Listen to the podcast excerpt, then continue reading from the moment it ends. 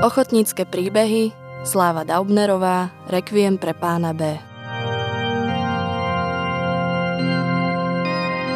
Requiem pre pána B bola moja prvá autorská inscenácia, prvá režia a prvý veľký úspech.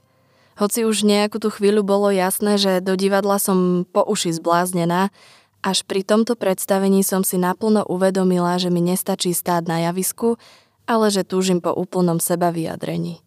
A táto forma, keď, e, keď môžem kreovať podobu textu, výtvarnú stránku, hereckú stránku, od prvotného nápadu až po realizáciu, keď sme si všetko sami vyrábali na kolene, keď každá drobnosť doslova prejde vlastnými rukami, že toto som ja.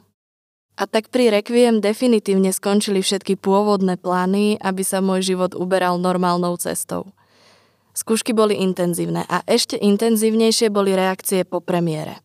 Asi nikdy od tých čias som nezažila také živé a spontánne reakcie publika než v časoch, keď sme robili amatérske divadlo. Mali sme svoje publikum, ktoré sa na nás po predstaveniach doslova vrhalo. Na fotke som s Emilom Legerom a bolo to jedno z najkrajších období života.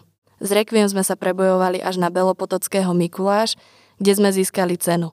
Akú, to už si nepamätám, ale k tomuto obdobiu môžem dodať len to, že toto obdobie určovalo objavovanie nového územia, absolútna fascinácia nepoznaným a ten krásny vek, nezaťažený ničím.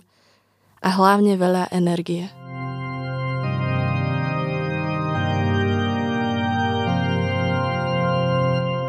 Počúvate podcast Národného osvetového centra Ochotnícke príbehy, ktorý sprevádza výstavu Divadlo väčších možností.